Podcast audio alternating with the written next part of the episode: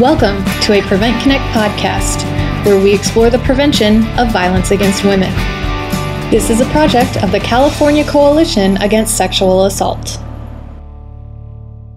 Hello, this is David Lee, and I'm speaking with Jetta Bernier, and she's the executive director of Mass Kids. How are you doing, Jetta? I'm well, thank you, David. Great. I'm really pleased that you'll be able to speak to us about some of the work that you've been doing in your Enough Abuse campaign and working with youth serving organizations. And so, can you just briefly describe, Jetta, what MassKids Enough Abuse campaign is? MassKids is a 55 year old statewide child advocacy organization, and the Enough Abuse campaign is a decade long initiative specifically focused on preventing child sexual abuse. It was initially funded through the CDC for a five year period and is now supported by the Ms. Foundation for Women. The campaign is a kind of a citizen education community mobilization initiative that is involved in multiple aspects of social change, including, you know, the education of parents, uh, the training of professionals, working on organizational policy changes, and importantly on legislative issues as well. So, Jetta, can you explain why is it important that campaigns like the Enough Abuse campaign work with youth-serving organizations in order to prevent child sexual abuse? Well, you know, David, we know that YSOs are almost always safe places and youth serving professionals are almost always honorable people. However, because of the sheer numbers of adults interacting with children in these settings, we know it's not simply a question of if child sexual abuse will occur, but when. And so we believe that YSOs really need to be equipped with a comprehensive set of strategies that will help them create safer environments for children.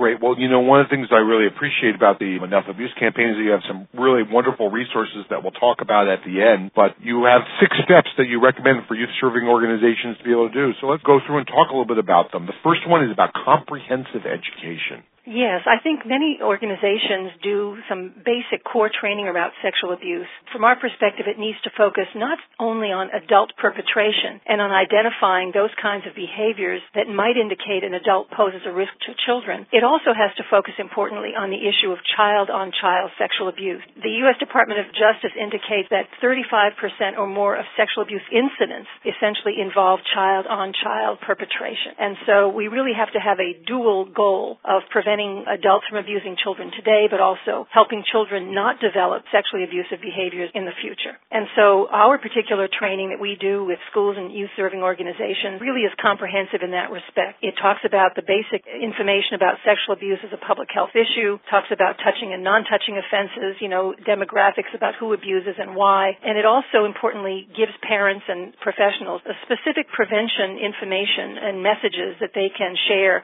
with the people that they serve or with their own children. We also, for example, help to identify uh, for professionals and parents, you know, yellow and red light behaviors in children and in teens that might indicate there need to be an intervention. We also have some materials uh, that we've developed uh, specifically for parents of children who go to these youth serving organizations. This is a booklet that we prepared, was commissioned uh, for us to write uh, by the Massachusetts Medical Society. We have a variety of videos as well. So we've got a really a toolkit of a variety of curricula and materials that we think really help to educate parents, a broad range of professionals, and even youth about how specifically they can prevent child sexual abuse.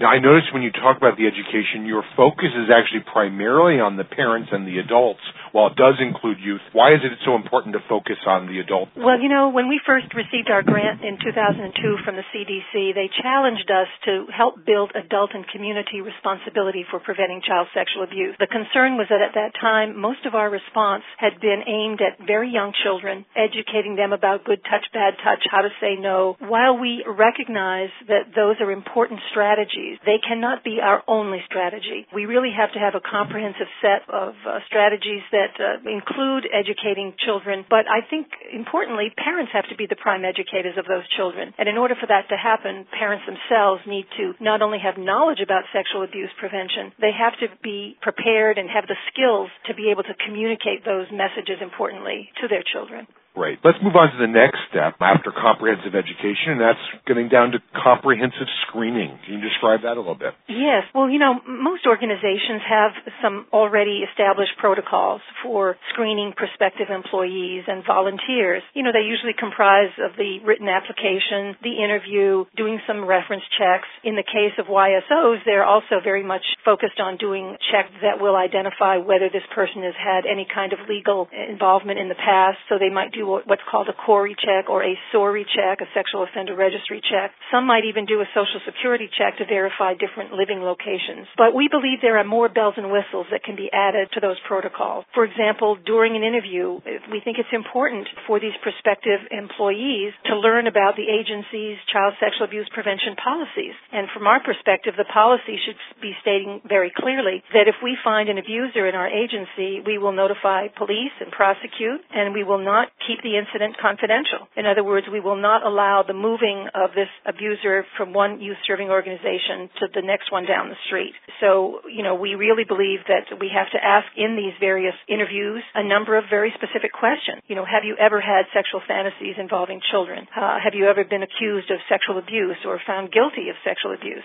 You know, as an adult, have you ever been sexually involved with a child or teen? Do you view child pornography? These are the kinds of information that we need to be asking in these interviews, although those are tough questions. I think that most people would agree that for the benefit of keeping kids safe, these questions are okay to ask. We have various videos and, and scripts, for example, that we can share with our colleagues to help them expand their prevention policies around screening. Great. Now, after screening, we get to the third step, which is reporting. This one is, of course, a very important piece, but in one that's in some ways kind of self-evident why it's important. Right, right. Well, of course, in every state there are different uh, child protective service policies, different lists of mandated reporters, you know, when someone must file a report. Basically, what we're saying is you need to know your child protective service leaders, outreach to them before an incident occurs, develop a clear reporting protocol so that when an incident does happen, you will know exactly what to do when a child either discloses, when an adult discloses about a child or a teen that they know of, or whether an abuser discloses directly.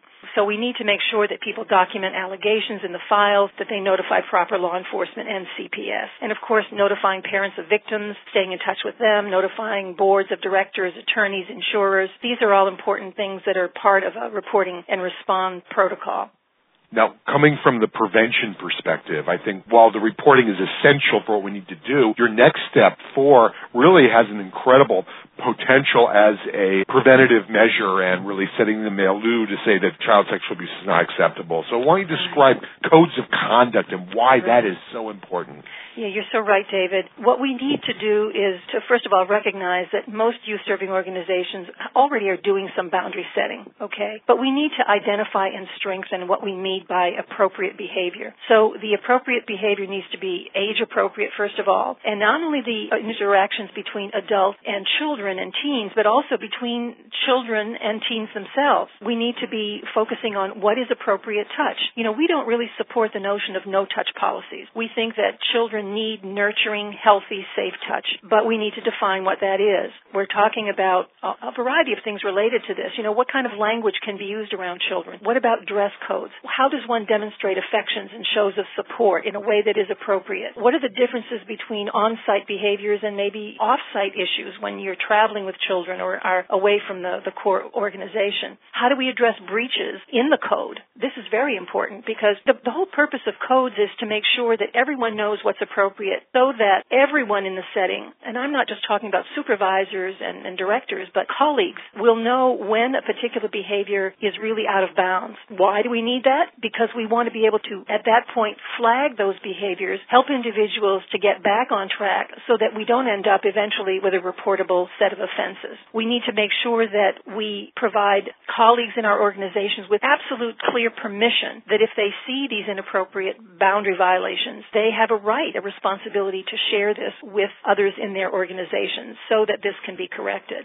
And you know, uh, one thing I just want to raise too is that inappropriate behaviors are not only problematic for the child, but for the institution and the adult involved in the behavior. No matter what their intention or even lack of awareness is about the behavior. So in other words, someone might violate a boundary without really having the intention of sexually abusing a child. This may not be part of a grooming process, but nonetheless, appearances of impropriety are very important to address. And so it's a benefit to the people who are violating the boundaries for people to be able to say, hey, you need to check that behavior. It doesn't really fit with what the code is here in our organization. So very, very critical piece. And some of our materials really help youth serving organizations understand, you know, why this is important and then how does one develop codes of conduct? Uh, what are codes of conduct in other organizations organizations that might be model for them to look at and, and then refine. So uh, I agree with you, David. This is an exciting piece because this to me really gets at, at the heart of the prevention issue.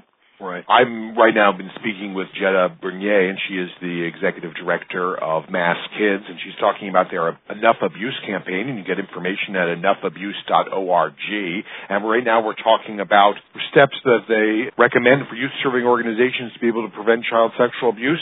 We've got just a few more left. The next one you have is about modifying your physical environment. Can you describe that briefly? Yeah, well, we clearly need to reduce the opportunity for sexual abuse to occur. And we can do that by creating safe spaces for children thing here again is that we don't necessarily need to be spending huge amounts of dollars to do this. There are a lot of very practical and low and no cost actions we can take. You know, for example, making sure that doors have windows or are left open, checking procedures at all entrances, or doing a more of a central intake kind of thing, locking off spaces that are not being used, installing mirrors and ways to make sure that hidden spaces are more observable, you know, using cameras, that kind of thing, improving lighting in darker areas, even out outside, David, you know, landscapes should ensure open, clear, visible spaces so that they won't be areas where children can be brought to for sexual abuse. Basically, the message is simple. We, we need to increase the visibility in our physical spaces. We need to improve the monitoring of who comes in, who comes out, all of that. And we need to generally enhance security. So I think if we can do that, we can really begin to reduce the risk that sexual abuse will occur in our facilities. Right. And the final one, number six, was match mission to policies. Right.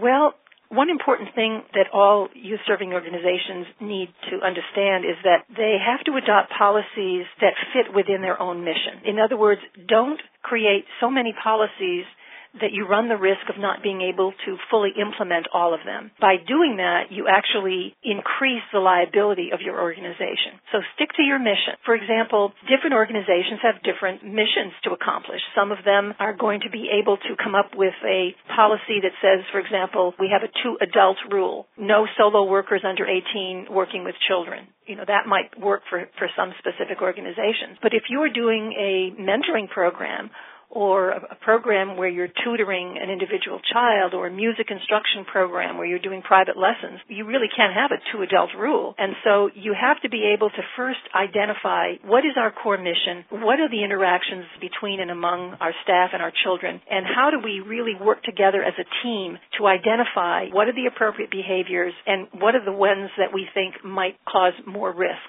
I think another important thing that we should remember is that policies really need to support protective factors and not destroy them. So again, this notion of, well, we don't touch kids here, we don't hug kids, we don't pat them on the back. All of these things I think we need to take a very hard look at because as I said earlier, part of growing up and part of being a child is being able to feel secure and supported and appropriate, safe, healthy touch is all a part of that. So I think we need to not take the easy road and say no touch policies. We need to struggle through with our core staff and even with youth in these programs and with parents, you know, what is allowable touch? And then once we identify that, we're on the road to creating some good boundaries uh, that hopefully will prevent sexual abusers from, from breaking through great ideas, and you've been talking about resources, and those would be available on the enoughabuse.org website. You should do is just go to that website, just click on the Gatekeepers for Kids Preventing Sexual Abuse in Youth Serving Organizations button, and right there you can get some information. And that has a Gatekeepers for Kids booklet and also some fact sheets. What if people also want some of the other tools, the screening tools and videos that you talked about? How can people get those materials? Right. We're in the process now of pulling together a very comprehensive resource bank of all kinds of policies and bells and whistles, uh, tools, videos that we think will help youth serving organizations. Those will be on our website shortly. We also have an assessment tool that can help organizations take a look at what are their particular strengths because youth serving organizations are great places for kids to be. We all know that. They build resiliency and self-esteem and all of that. The question is, you know, how can we make sure that they have even more capacity to prevent child sexual abuse? So that assessment tool will really help them identify areas of challenge and weakness so that they can address them through an action plan uh, that can then be reviewed on an annual basis so that they can measure progress. So we encourage people to call us. We're learning as we go along with everyone else in this field, but we believe we do have some important things to offer at this time. Great. Well, thank you so much for sharing with us the work that you're doing at Mass Kids and the Enough Abuse campaign and really letting people know about the resources that are available to help supporting youth serving organizations. You're so welcome, David. Thank you for listening to this Prevent Connect podcast. Prevent Connect is a project of the California Coalition Against Sexual Assault, with funding from the Centers for Disease Control and Prevention. The views presented on Prevent Connect are not necessarily the views of the United States government, the CDC, or CalCASA. To learn more about Prevent Connect, visit www.preventconnect.org. For more information about CalCASA's mission or to show your support, visit calcasa.org. That's C A L C A S A dot O R G.